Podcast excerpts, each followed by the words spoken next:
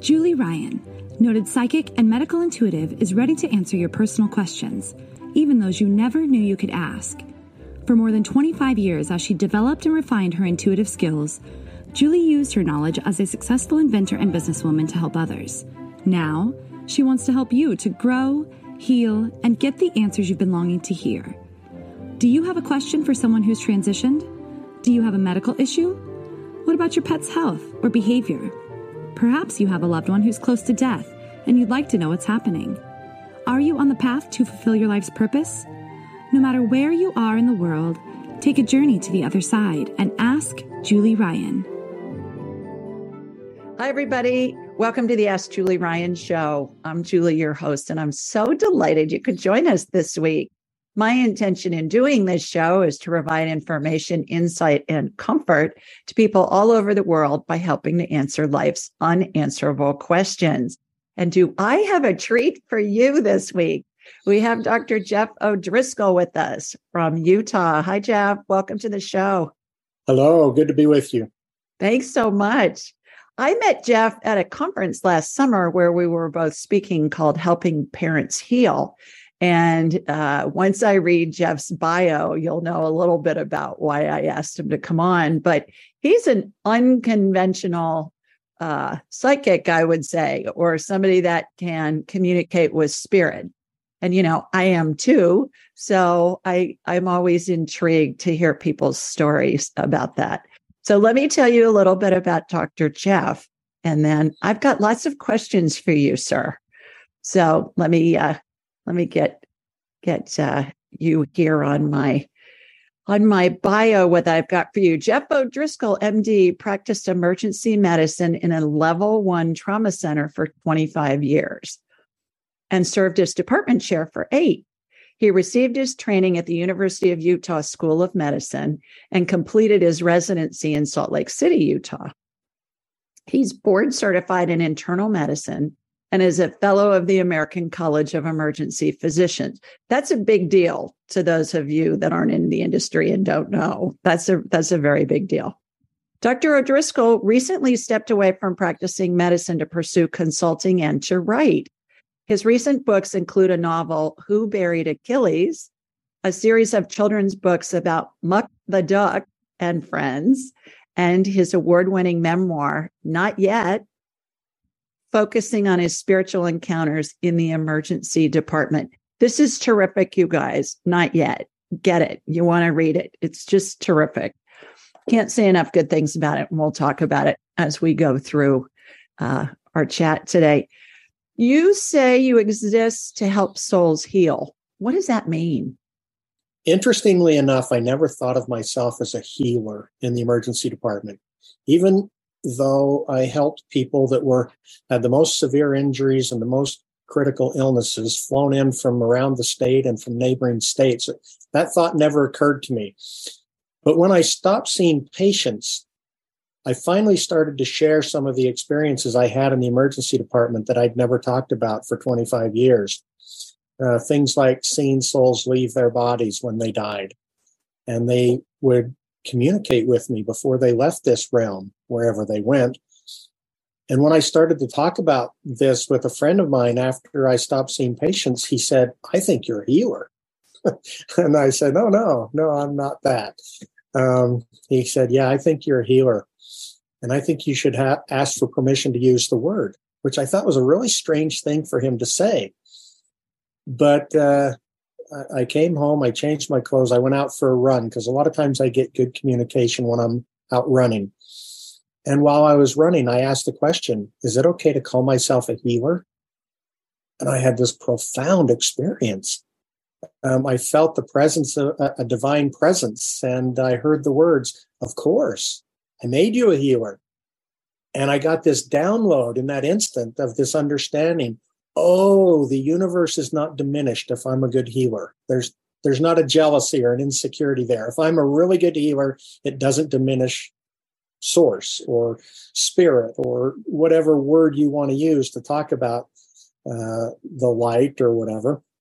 And I came home that day and put healer on my website and on my business card. So um, I was looking at my old business card and it said artist, author, physician. And I just had this feeling, no, it's that's those are just fractions. Those are just facets of what you are.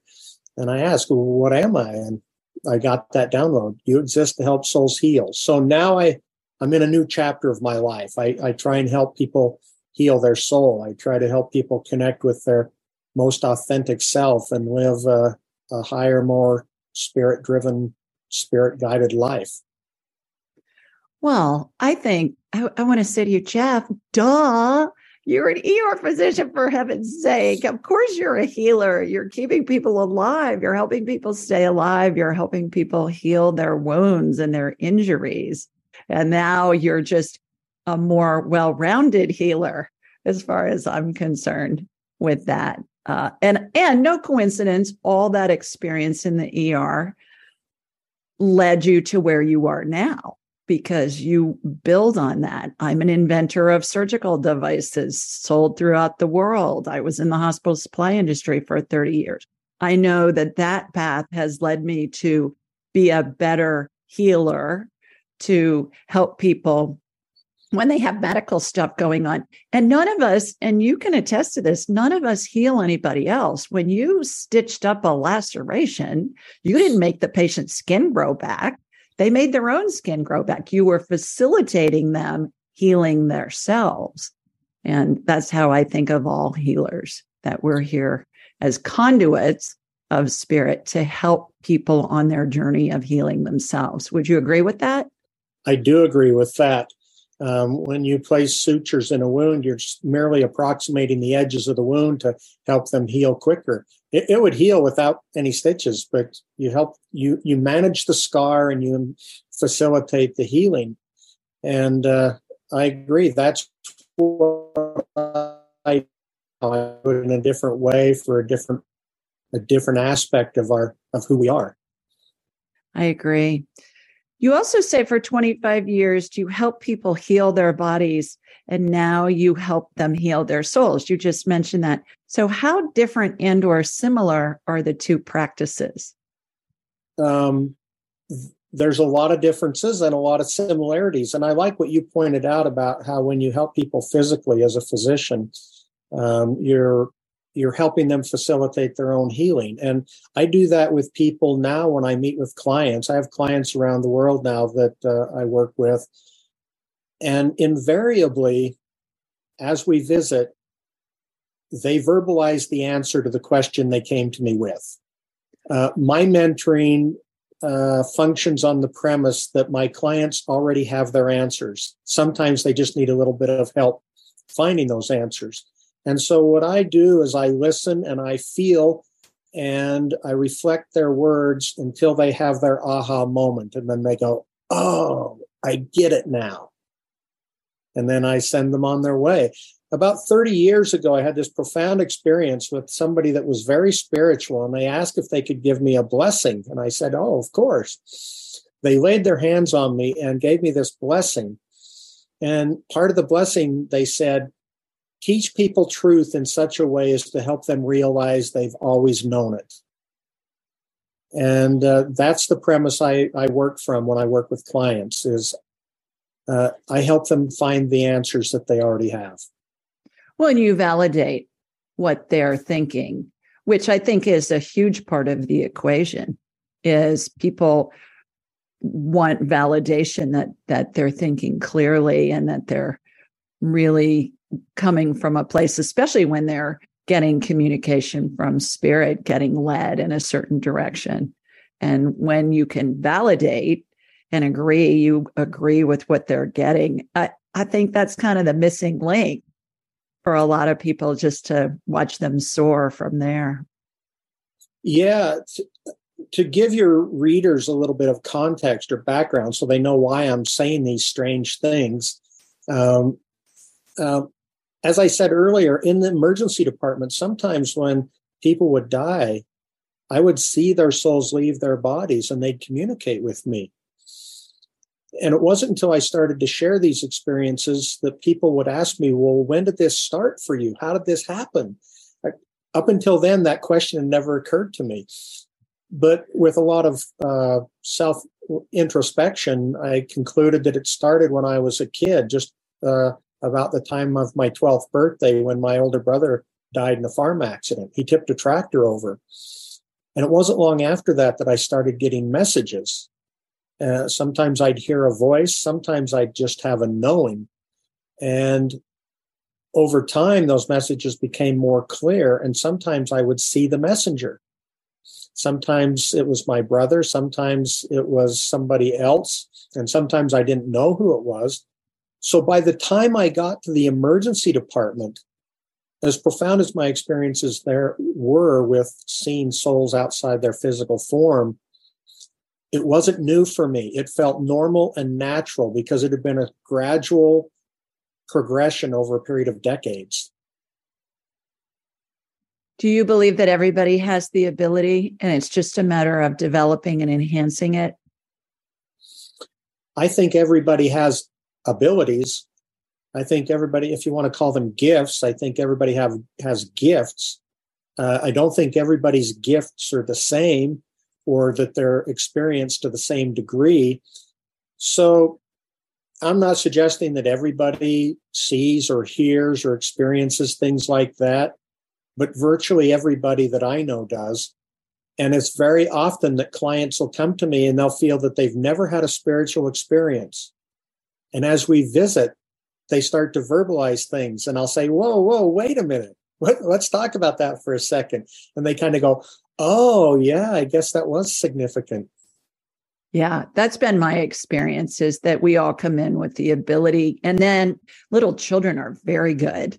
And your children's books, you know, uh, address that, I think, but the it's been my experience that little children are very good at being able to see and communicate with spirits and also remember past lives because they'll remember details that we can corroborate with, with documents online, sometimes historic from eons ago. And the mom is saying to me, My child's three. He can't even read yet. How does he know that he was part of this battalion in the Civil War in Virginia in this battle and who his commanding officer was and all that jazz? And and it's correct when they do some research on it. I also believe that everybody can learn to develop and enhance the abilities that we all come in with and that's what i teach i learned how to do all of this stuff on on purpose i was led to learn how to do this. And I teach people all over the world how to do it now. I use the analogy, Jeff, of everybody can throw a ball, but it doesn't mean you're going to be Tom Brady playing in the NFL. It takes a lot of practice and a lot of use. It does take a lot of practice. And I often liken it uh, to a physical gift as well. Like you said, um, I tell people you can have a, a musical gift and be incredibly talented but you still have to practice 40,000 hours to master your your gift and and and play at Carnegie Hall and people too often function from the mis mis uh, understanding that spiritual gifts come upon us whole cloth and perfected and ready to be exercised without any effort on our part and so like yourself i teach clients all over the world skills and and exercises and tools that they can use to develop their own gifts in a way that they can trust and uh, be guided by them more fully. Right. Did you grow up in a spiritual family? Did you have other people that could see dead people? Um, not to my knowledge. My mother was a profoundly spiritual person, um, but uh, she never talked about it. And in fact, it was 20 years after my brother passed. He came to me one day. And when I say he came to me, I mean, uh, I saw him and he had a form that was like to, that was similar to a physical form. Um, even though he wasn't in a physical body. And uh, he spoke to me. And he said, There's things our mother's never told you about my death. You need to go talk to her, which kind of got my attention. And uh, I, I went and I sat down with my mother on a beautiful sunny day. We just, the two of us in the house. And that was the first time she told me, I always knew where you were in the house before Stan died because I could hear you singing, she said. When your brother died, you stopped singing. Mm. And that was the first time that I realized that my brother's death had really impacted me in a deep psychological way. And that knowledge really started me down a healing path of uh, taking down that wall I built around my heart because I was never going to be hurt that way again. I was never going to care about anything enough to be hurt when it was taken from me, like I was when my brother died. And I, I learned gradually that that wall that I built to protect myself was also preventing me from experiencing love, from giving or receiving it in its fullness. And so I started the process of taking that wall down. I think it's interesting that you chose emergency medicine with that wall up there. Okay, I'm going to help these people. I'm going to save the ones I can, but the ones I can't, I'm not going to be, you know, emotionally invested in them. I'm just going to do my job and and do what I need to to help them and you don't see them after they leave the ED, right? You they go up to the floor, they go to surgery or whatever. You're not the doctor that's going making rounds every morning. So no coincidence there, Jeff. I think that that plays a big part in where you were led to to go to be the first part of your healing journey, to be a healer on the first part of your healing journey. Yes, uh, I mean those weren't intentional decisions, but in retrospect, I can see them. When I, within a year of of leaving the emergency department, I'd written my book. It was published, and uh, uh, people were talking with me about it a lot. And I was scheduled to go to my first formal speaking engagement to talk about on this topic. I mean, I've spoken to large groups, uh, medical groups, about various things, but this was going to be a different kind of a talk, right? So I'm in the airport and this young couple come and sit next to me in the lounge and start asking the usual airport questions. Where are you going? What are you doing? And when they got to the place where the woman said, Well, what are you going to be speaking? She looked at me with this really sincere look and said, My grandfather just died. And he's he's come to me a couple of times. And my first thought, ironically, was why would a perfect stranger share something so intimate? Uh, which was odd considering where I was going and what I was going to be doing. Uh, but then I realized that I was a safe place, and she knew that she could trust me, and I wouldn't. I, I would believe her. Um, she took one of my books and went and caught her plane. I got on my plane, and in the air on the way to Boston, um, a voice spoke to me. I had seen, in my estimation, over 60,000 patients by then in my life. And the voice said, You will help more people with this book than you helped as a physician in the emergency department. And it just gave me a whole new view of the next chapter of my life. Well, and and to have the courage to come out of the closet with it too. And and I know that that's no insignificant feat because I had to do it myself. I thought, oh my God, everybody's going to think I'm nuts. And, and I had businesses and companies and employees and stuff. And I thought, oh my heavens, here we go. And, and you had to do the same thing. And it, and it does take guts and it does take courage and it does take accepting where you're being led. It, it does. It takes some effort. And, and uh, you grow into it gradually sometimes. I mean, you you can make a big leap like going and speaking to a group of people, but even looking back, there were a lot of things I didn't share in that first uh, episode, that first speaking engagement, because I wasn't ready to share them. The things that I've shared since. Um, one of my most noted experiences in my book had to do with a man named Jeff Olson, and I'm not disclosing anything inappropriate because he talks publicly about this. So uh, he was involved in a horrible car crash. And the, the crash uh, took the life of his wife of 10 years, Tamara, and his 14 month old son, Griffin. His seven year old son survived with almost with very little injury. And Jeff was just horribly injured. He ended up losing his leg and he had a bunch of chest trauma and abdominal trauma and things. No head trauma though and and he was flown to my emergency department and when i went into the trauma room he was unconscious on the gurney and he had a team of people taking care of him. I was not his doctor. I was not involved in his medical care. And standing above him in the air was his deceased wife tamara who had just died in the accident. And she had this brilliant, glorious appearance, and she filled me with light in the process. The whole room got quiet for me. Everybody else was scurrying around doing their jobs, but for me, it was just quiet, and it was just her and me. And she thanked me for the for the efforts that everybody was making to save her life.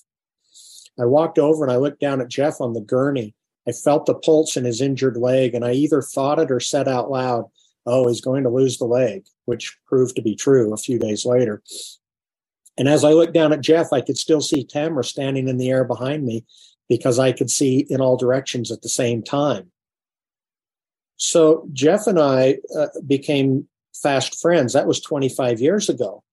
A month later, after he'd had several surgeries and an amputation of his leg, I spoke with him in his hospital room. It was the first time we spoke. And when he learned about the experience I'd had with his wife, um, he just wept and he broke down and told me about the out of body experience he had at the scene of the accident. He'd left his body and met his wife in the in a beautiful light above the car, and uh, she told him, "You have to go back and raise our other son." So, the reason I share that is because we have these experiences that accumulate over time and we don't always recognize the impact and significance of them Im- uh, immediately but it grows on us over time. And when we start to share a lot of it uh, becomes more clear and it helps us as well as helping the people that we're sharing it with. And, and i realized you know some experiences are given to me for me but a lot of them are given to me to share. They're not given for me to keep to myself. And it took me a while to come to that. What led you to go visit Jeff? Because that's not the norm. I can't imagine that all the patients that you saw in the emergency department, you didn't go visit them up on the floor, did you? What no. what led you specifically about him? Because you saw his wife's spirit in the ER? I didn't I didn't expect to see him ever again when he left the emergency department. I had not planned that. But there was one nurse in the department that knew I had these experiences. She pried them out of me because she had her own experiences that she shared with me, and she got me talking privately. And uh, so she knew I had these experiences. And she was she she drugged me into the trauma room that night. She said, "You have to come." She'd already been in there. I said, "Why?" And she said, "His wife. She's there." And then I realized what she was talking about. And so we had the experience together. And about a month later, this same nurse came to me and she said, We have to go tell Jeff what happened, Jeff Olson. And uh, I said, No, we don't. I said, I said, if you want to go tell a perfect stranger about your profound spiritual experience, be my guest, but I don't feel any obligation whatsoever.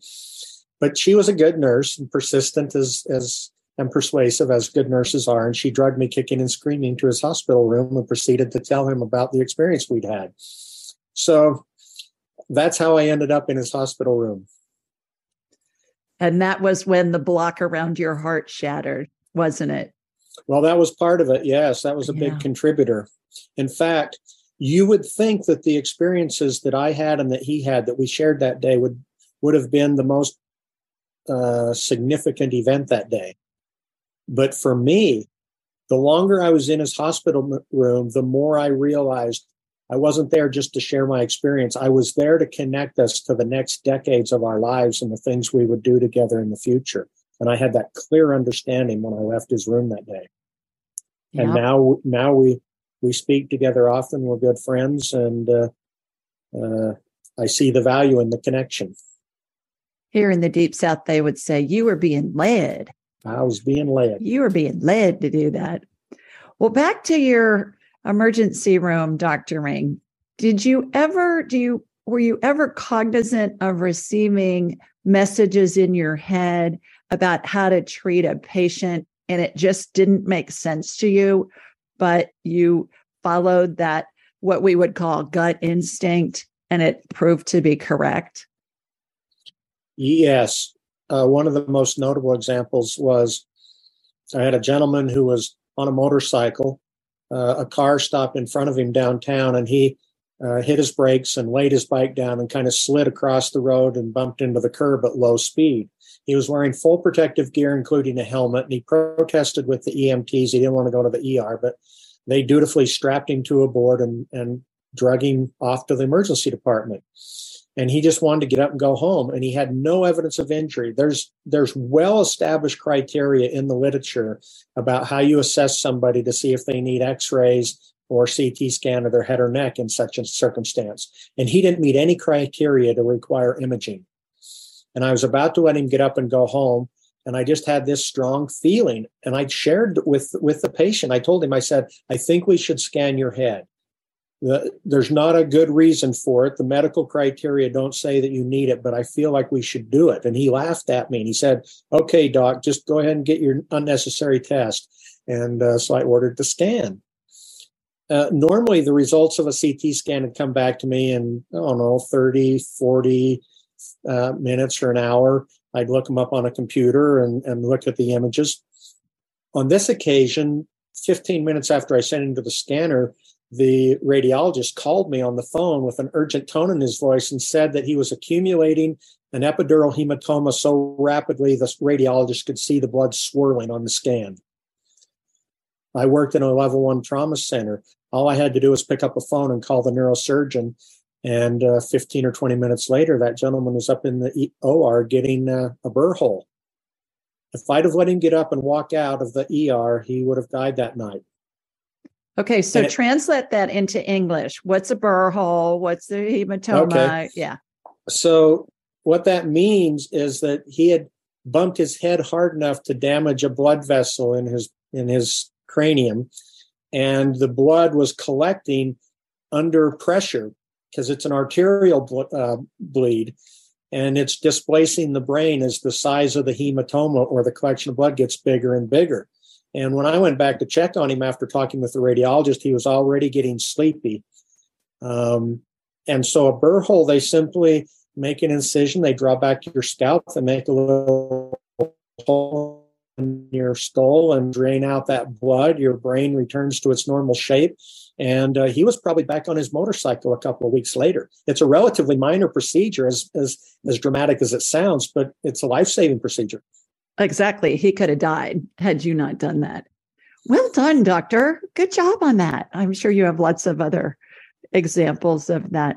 You mentioned earlier that you've seen patients' spirits leave their bodies. Can you describe that for us, please? Yeah, I'll try.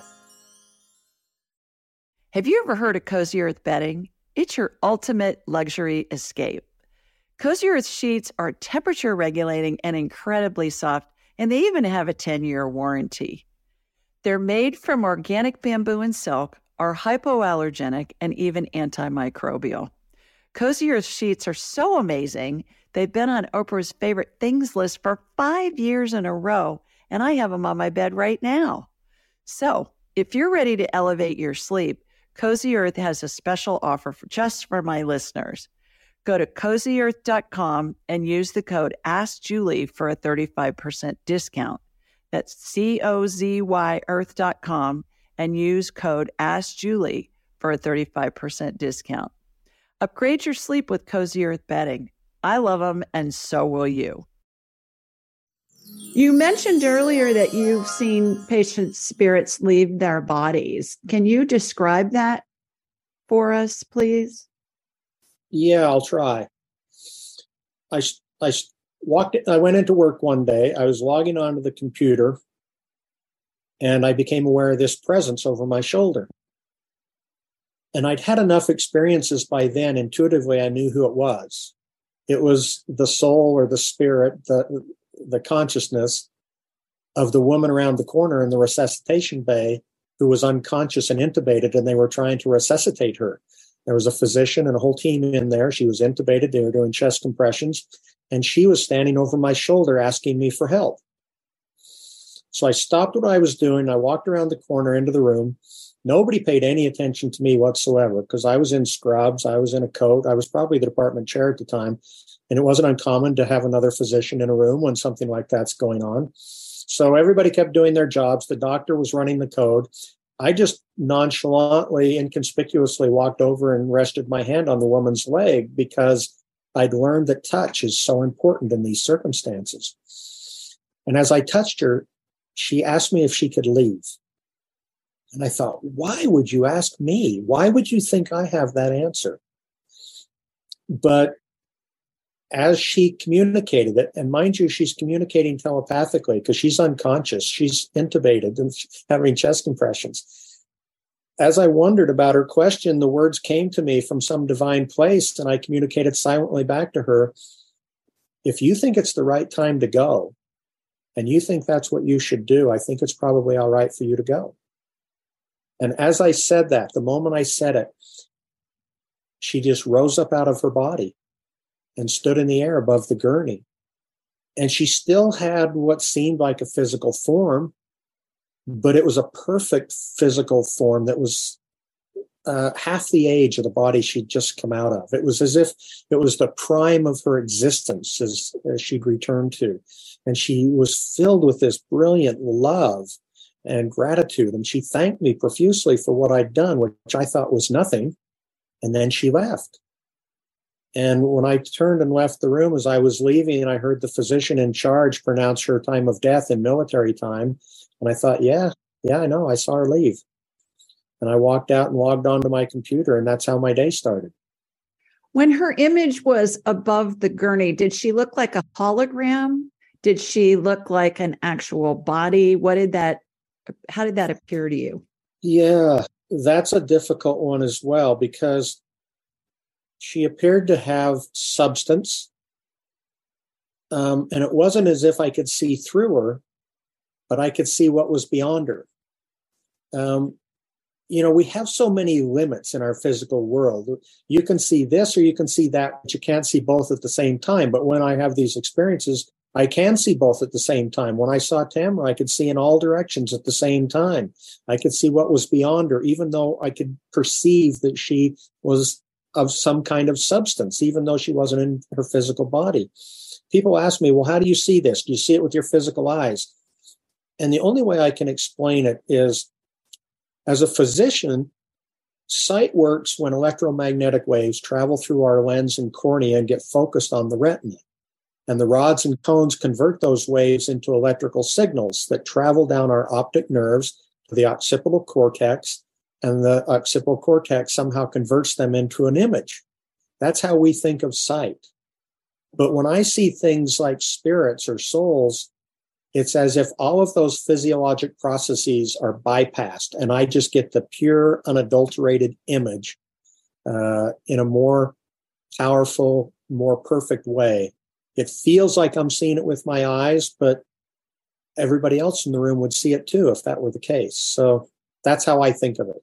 Are your eyes open or closed? Usually open.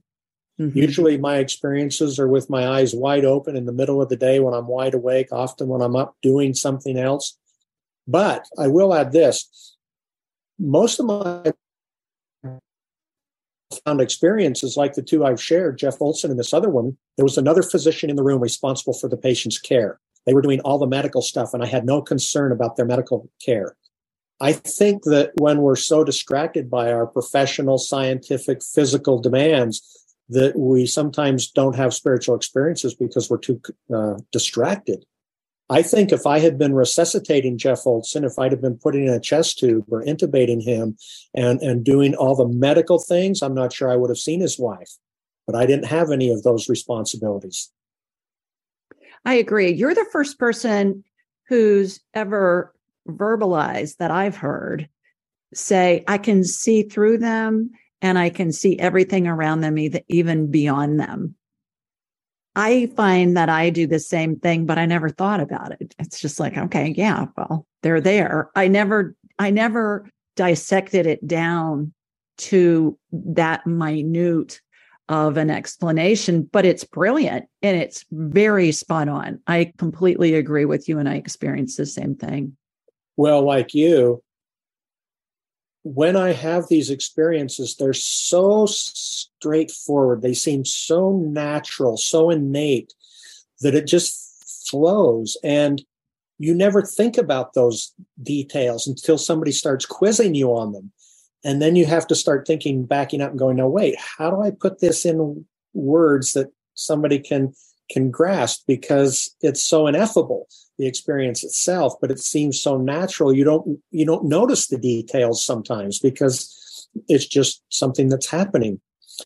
Uh, af- after I first started to share my experiences, um, and I wrote my book, I got a call from Raymond Moody, and uh, I'd never met him before, never talked with him, and he told me, he said, Jeff, I've been an objective skeptical researcher for 40 years. As you know, he's a physician who uh, authored a book uh, that is was translated into dozen do, more than a dozen languages, sold over 12 million copies, I think. And uh, he said, I, I was always skeptical about whether there was a life after death, despite all his research. And he said, after I read your experience and Jeff Olsen's and, and heard you guys speak, I relinquished my skepticism. I now truly believe that there is life after death. Wow. He's and he's a big he's a champion skeptic, right? And has all that alphabet soup after his name in the form of degrees to yeah. To, uh, yeah, he he already had a PhD when he went to medical school. He actually heard George Ritchie talk. Uh, George Ritchie uh, was in the, a military hospital and and was pronounced dead for by some accounts as much as nine minutes um, before he uh, came back. And uh, Raymond Moody heard George Ritchie speak after George Ritchie had gone to medical school and become a psychiatrist. And it was that that prompted Ray Raymond Moody's fascination with near death experiences. And he went to medical school after he'd had after he'd already got a PhD, and uh, and wrote his book. Life After Life? I think is the title of it. And uh, yeah, he's a great guy. It was it was really flattering for to hear him say that. I bet. When I scan somebody real time who's in usually in surgery is when I do it. Sometimes in the emergency department too, but more more times in surgery. I see deceased loved ones spirits in the room. They're usually at the foot of the OR table. They're in a kind of an amphitheater position. they're they're rows of U-shaped you know, loved ones that are there. Yeah, and they had I, to get there early to get a good seat. I guess. And I see the person's guardian angel over the head of anesthesia. And I see surgeon spirits that are advising whoever's operating, whoever the surgeon is there. And and in the emergency room, I don't see that big of a configuration. And when I was preparing to talk to you today, I thought, why is that?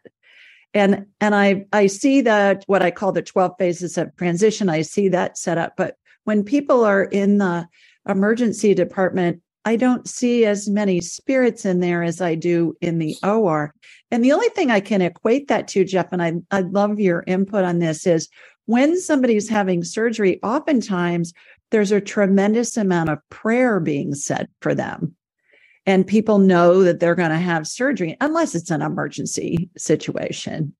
And and even then they get the prayer the prayer chains going and all of that. And there's definitely a correlation in my experience of scanning tens of thousands of people over the years where the more prayer being said for somebody the more spirits are in the operating room. Do you have any thoughts on that? I think that's entirely plausible I think the circumstance and the people involved and uh, the the the nature of what's going on impacts that, as does the sensitivity of the person that's observing. I mean, you were seeing all these souls in the emergency department; others weren't seeing them. So, so it's a multifactorial thing. Um, this is a little bit off topic, but I'll share with you one experience I had this is not medical per se, but it's when I encountered more than one or multiple beings. I was I, I went to Manila in the Philippines to visit a friend, and I visited the uh, War Memorial and Cemetery there in Manila that commemorates 53,000 souls are commemorated at that cemetery, military. The Battle of Leyte Gulf was the largest naval engagement in the history of the world. So I went out to the island of Corregidor, um, which is uh, a prominent military stronghold. And I up at the top of there, there's this war memorial. It's called the War Memorial of the Pacific. And I was walking out to the war memorial when I was overcome with the presence of these souls. Literally, I felt the presence of tens of thousands of souls. And the understanding that came to me in that instant was it was the souls of those who had given their lives in that part of the world for the cause of freedom. And I was so overcome, I just wept. And I asked, I said, Who are you? And they said together, We are many. And I said, What do you want me to do? And they said, Remember. Hmm. That was all they asked was that they be remembered and that their efforts and their sacrifice be remembered and that we not uh, forget the lessons of the past.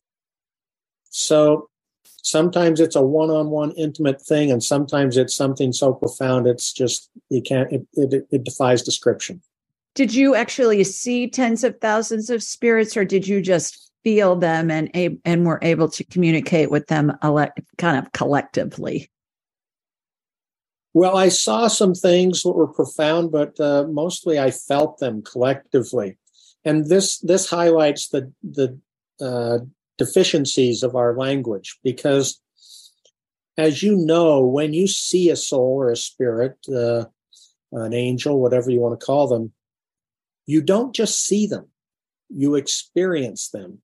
You feel their presence. You have this flow of knowledge and understanding. Sometimes you have this profound empathy and you experience with them what they experienced or are experiencing. Uh, sometimes uh, you uh, see into the future or into the past. Sometimes uh, you hear a voice and sometimes that voice just wraps itself around your heart and you experience it and you know it. And so nothing fits with the words that we have to use. Uh, and so the word i often use when i talk about a soul uh, coming to me is i say i experienced them. Mm-hmm. because it embraces so much more. Well yeah we and what i find too is that spirits will appear to me in a way that makes sense from our human frame of reference. And especially if I'm working with a family, one of my favorite stories that I talk about it in my book, Angelic Attendance, is I was scanning somebody who was having surgery in San Francisco. I'm in Birmingham, Alabama. And there were all these spirits in the operating room and they just looked dirty. They looked like chimney sweeps, like they were from the scene in the Mary Poppins movie or something. And I told this to the woman who was having surgery. I was talking to her husband on the phone. I said, they, there's all these spirits in the room. They just look dirty. They look like, I don't know, chimney sweeps or something. And he said, well, you know, she grew up in West Virginia and dec- and just generations of her family were coal miners. I said, Well, no, I didn't know that. I just knew you guys lived in San Francisco. And so I find it fascinating how spirits show up. So they give us a frame of reference that we can either it can help us identify them or help the people with whom we're working identify them. And it sounds like you're experiencing the same thing. You just knew that those were most likely military people and others that had died in that conflict there in the Philippines. Yes, and and not just people's apparel is is, is appropriate for the message that they bring, but sometimes their age as well. Sometimes I've encountered souls when they were very young, uh, and, and I've encountered them when they were very old, and you know who it is, you know their experience, but they're they come to you in an age that's appropriate for the message that they bear and and for you to recognize who they are. Well, case in point, whenever I scan somebody who's dying, there are literally thousands and thousands of spirits that come. I call them the Welcome to Heaven Committee, and they're dressed in period dress. So we may have Renaissance dressed people. We may have somebody from the 60s, I always say, with with uh, hot pants or a mini skirt and go-go boots. And it's hilarious, a lot of it. But it's it's a way for them to depict to whoever is seeing, whether it be me or somebody else. Okay, yeah, we got people here for many, many, many lifetimes. Whereas also, I think angels, angels appear to me like I was taught they look big wings, white gown, cascading curls coming down on their shoulders. Somebody that grows up in an, an indigenous culture in the Amazon may see angel energy as a blob of purple, just plain energy, but it's going to come in in a way that we can have some kind of frame of reference for it so that our human minds can process it as much as we can. With and that, I and I like that you call it a welcoming committee because from my experiences, and see, I didn't just have experiences when people passed. I had experiences when souls were born in the emergency department. Whether the person's coming through the veil to enter this life or passing through the veil to leave it, it's still the same profound spiritual experience. It's as if the this curtain is drawn back and this brilliant, glorious uh, light from the other realms spills through. And if you're close by, you get to experience some of it for a time. And if it's open wide enough or held open long enough, you might even peer inside. You might see somebody you recognize. And, and so I tell my clients often that um, we let grief deprive us of the profound spiritual nature of witnessing somebody's transition into their next life. We're so overwhelmed with sorrow and grief, we miss how profound the spiritual experience is. But birth and death are actually the same thing viewed from an opposite perspective. So, we're the welcoming committee when people are born.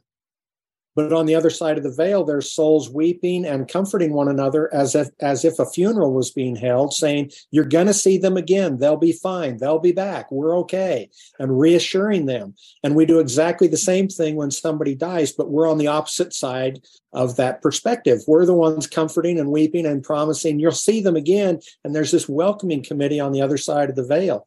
Birth and death are exactly the same. They just happen to be viewed from the opposite perspective in mortality. Interesting point. I never thought about it that way, but I like it. I find it fascinating that in our Western culture, when somebody dies and we hear about them, I, the one that comes to mind is is the first President George Bush, Bush 41. And when he died, all the media was saying, oh, he's he's reunited with his wife Barbara, who had preceded him in death by a year, year and a half. And you hear that when people who are famous die and they have a partner who's already passed whether it be a spouse or maybe a child. And and it's just accepted in normal conversation. They'll say oh now that now mom's with dad or grandma's with grandpa. And we don't even think about it but then we may hear oh talking to spirits that's not you know that's a sin. Well no it's not. Everybody does it. I i find it fascinating how the same thing that we talk about just with different words is and in different contexts is seen so differently. Yes i'm doing a podcast uh, um, with a catholic father uh, in a few weeks who has these uh, kind of experiences. And I'm looking forward to asking well how do you reconcile that with the teachings of of the church you represent? Because there's those things don't reconcile for most uh, uh, of the Catholic clergy. well, um, interestingly enough, Pope Francis came out with a papal bull, which is kind of like a newsletter. And uh, and he said that psychics and healers, he wanted his pastors to welcome them because they were doing the work of the Holy Spirit. And it was published in 2016. I have a copy of it. I send to people when they ask for it. And send me a copy. I will. I'll be happy to. You'll be in a coma after about the fourth paragraph. I, I, it's because it's written by a canon lawyer, which is a church law lawyer. And I have a buddy who's a, a lawyer who's very involved with the Vatican. I said, God, where do they find these people? Oh my God, this stuff is so boring to read it. But yeah, I'll send it to you. It's interesting. What's the difference between an NDE, an SDE, and a near life experience? Well, we like to put labels on things, don't we? And, and, if there's any way possibly to abbreviate that label into a TLA, which stands for three letter abbreviation, then we do that. I'm accustomed to it because they do it in medicine as well. So a shared de- or a near death experience is the common terminology. And in fact, Raymond Moody is credited, credited with being the first person to use that term in, in the English language. It may have been used in French before that. It has to do with somebody who's had a catastrophic injury or illness and often approaches death or is pronounced clinically dead, and then they are resuscitated and come back to life, which begs an argument from the purists of whether they were actually ever really dead. But we won't go into how long you have to be dead before you can be actually dead. In, in, the ER, we see people in cold water drownings that are brought back to life after 30 minutes of no cardiac activity um, and, and don't have any neurologic uh, brain damage because they were hypothermic at the time. So there's an axiom in emergency medicine you're not dead until you're warm and dead. You actually can't pronounce somebody dead until they're normothermic uh, in the ER. So uh, the near death experience goes back thousands of years in literature and art, but it's really exploded in the last 50 years because of the advent of defibrillation. Uh, people who died of cardiac death uh, almost always died before then. Now they're brought back to life all the time. And 20% of people that are resuscitated from a cardiac arrest describe a near death experience or an out of body experience. That's been well documented by a cardiologist in the Netherlands who published his peer reviewed paper in the Lancet. Shared death experience are when somebody, usually somebody who's perfectly healthy and wide awake, who's close to the person that's dying, has a spiritual or profound experience uh, when the person passes. So, for example, um, people would classify what I had with Jeff Olsen as a shared death experience. Uh, I wasn't the one dying, but I had a profound spiritual experience. Some people, and that's usually referred to as a shared death experience or SDE. Some people have other things that don't fit into those categories, which they call spiritually transformative experiences, STE um, where they may have an experience in meditation or they may uh, have some other gateway, maybe even uh, uh, plant medicine like ayahuasca or hallucinogens to have their their spiritually transformative experience or their kundalini awakening, if you will. So there's a lot of abbreviations, and in my opinion, they're all pretty much describing the same thing. It's just who's having the experience and when and how.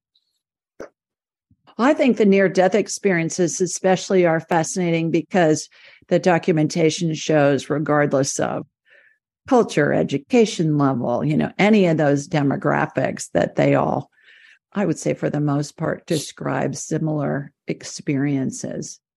And one of the things that's fascinating about near death experiences as well, and if people want to read more about this, um, my friend Jim Long is a radiation oncologist, and he has a website, Near Death Experience Research Foundation, NDERF.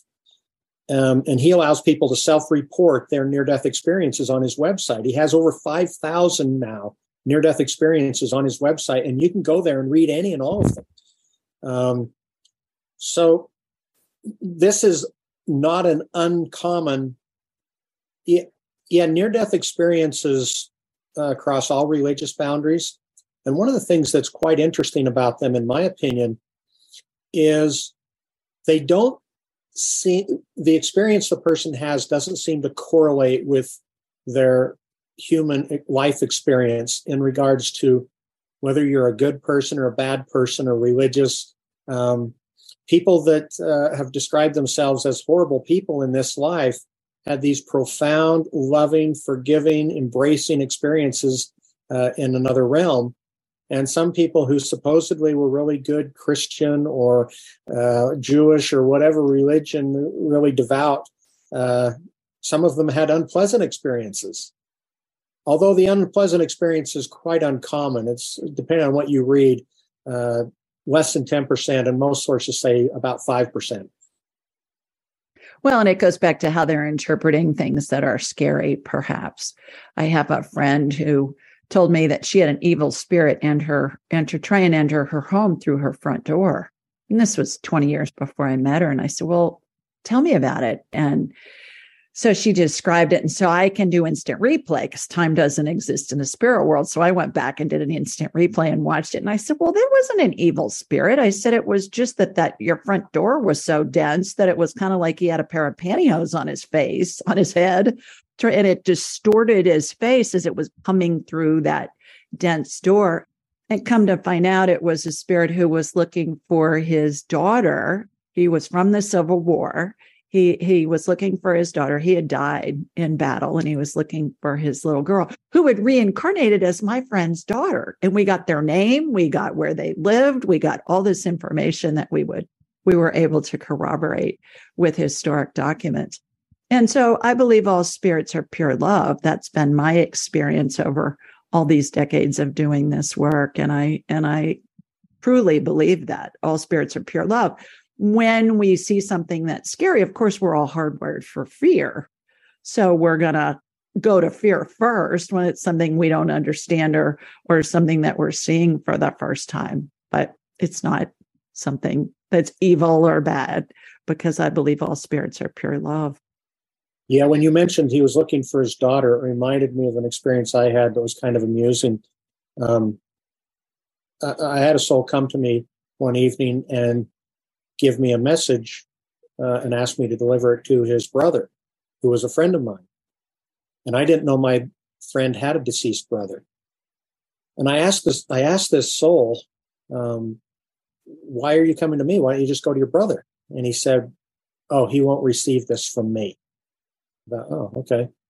So uh, it was a few days later, I think. I'm, I'm, visiting with this man, my friend, and I asked him. I said, "Do you have any siblings?" Because I was pretty timid about tim- timid about wanting to share this, right? And he goes, "Yeah," and he rattled, starts rattling off his siblings, one of which was his uh, brother, who I think died of pancreatitis. And uh, and I said, "You have a deceased brother?" And he said, "Yeah." And uh, as he's talking and telling me about his deceased brother, I again I, I couched this in really careful words. I said, you know, I had I had a really interesting experience about your brother that I, I wanted to share something with you, without telling him what had happened. And I shared this message, and my friend looked at me and he goes, "That's my brother." And I said, "Really?" He goes, "Yeah." And I said, "Well, why didn't he come to you?" And my friend said, "Oh, I wouldn't have received that from him." so sometimes they know, I guess. They sometimes they enlist our help because they have the wisdom to know how to best deliver the message. Well, not only that, but I think sometimes we get messages from strangers and others more so than people that are really close to us. Certainly, you had many situations in your emergency department where some family member would say, I've been wanting dad to come in because he was having this pain. I said, You're having an appendicitis attack. And kept saying, No, no, no, it's not a problem. And then finally I convinced him to come in. And you take one look at him and you're like, Yeah, you're having an appendicitis attack.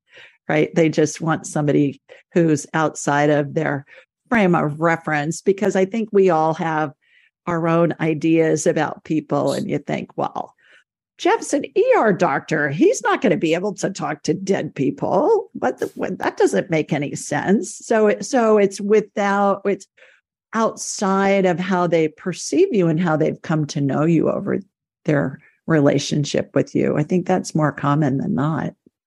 And it's important to recognize that every circumstance and situation is different, and your your response to it has to be accordingly. I, I had a an occasion where a person was flown in from out of state after a car accident that took the life of one of their family members and their injuries were relatively minor but they were here in my they were there in my emergency department with some of their other family members it was a situation not too dissimilar from the experience i had with jeff olsen and the deceased person was there with them in the room and i was expressly told do not tell them i'm here and why was that circumstance so dramatically different than one very similar to it where I was supposed to communicate? I don't know, but I've learned that you need to honor the messages that come in the direction you get because there's some reason for it, even if you don't understand it.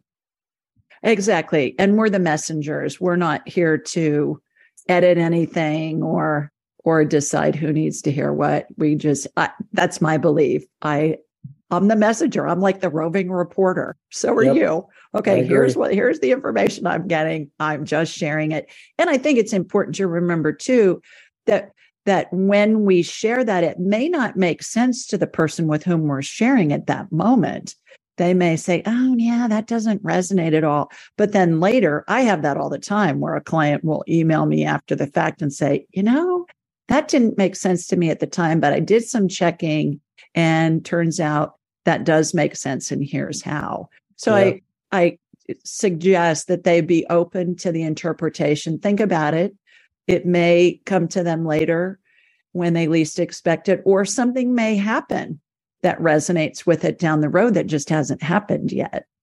And so I think that that ends up being helpful to the people yeah. with whom we're sharing those messages from spirit.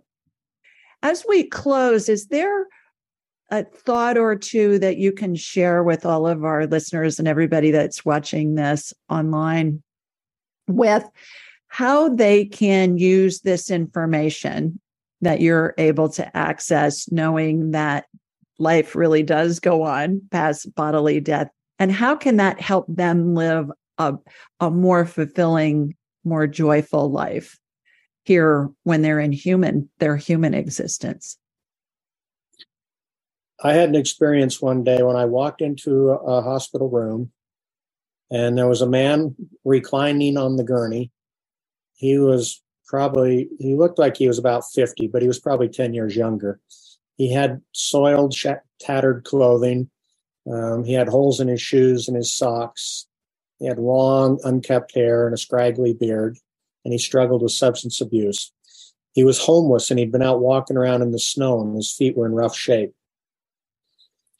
Um, we didn't even really talk much. We we both knew what needed to be done. I I filled a wash basin with warm water and squirted some soap in it and grabbed a wash rag and sat down at the foot of the gurney.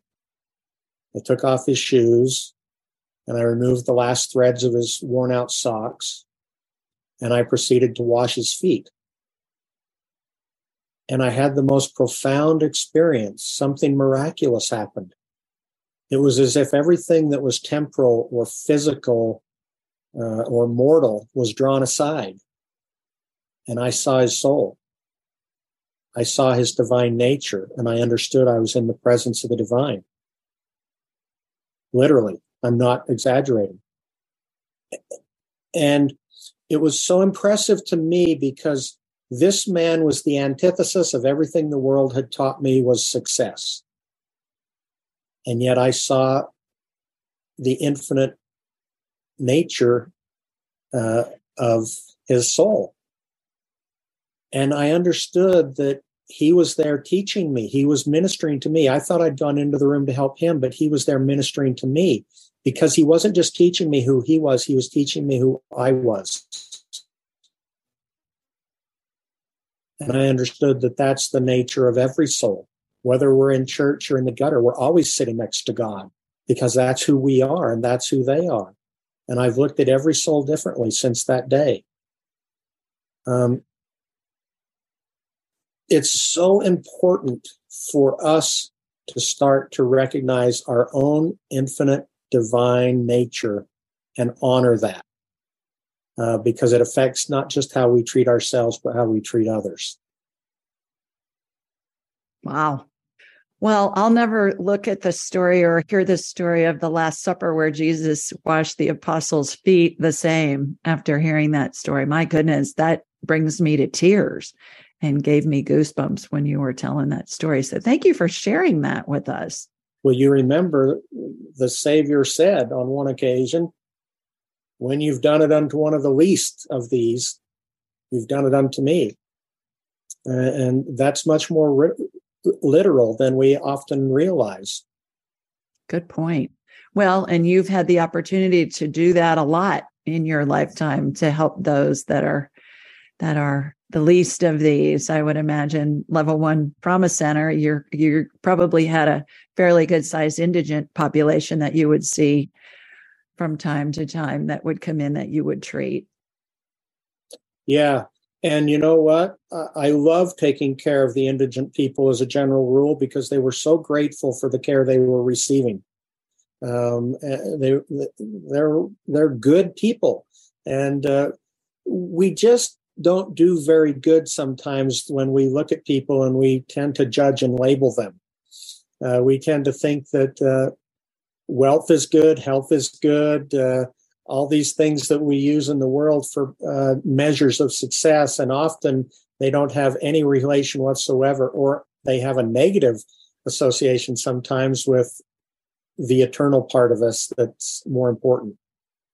Exactly. Well, how can people find out more about you? Well, my website is jeffodriscoll.com. But if you don't want to spell my last name, just go to helpingsoulsheal.com. Same website, helpingsoulsheal.com. I'm on Facebook and Instagram. People can find me easily there. And uh, there's a lot more information on my website. You can get my books on the website domestically. Uh, you can get the novel and and uh, not yet internationally through Amazon. And uh, I'm just pleased to be with you and happy to share. Well, thanks so much for taking the time to be with us this week. And everybody, I'll be back next week with a regular show. Just sending you lots of love Mwah! from Sweet Home, Alabama, and Utah, too. And I'll see you next week. Bye, everybody. Thanks for joining us. Be sure to follow Julie on Instagram and YouTube at Ask Julie Ryan and like her on Facebook at Ask Julie Ryan. To schedule an appointment or submit a question, please visit AskJulieRyan.com.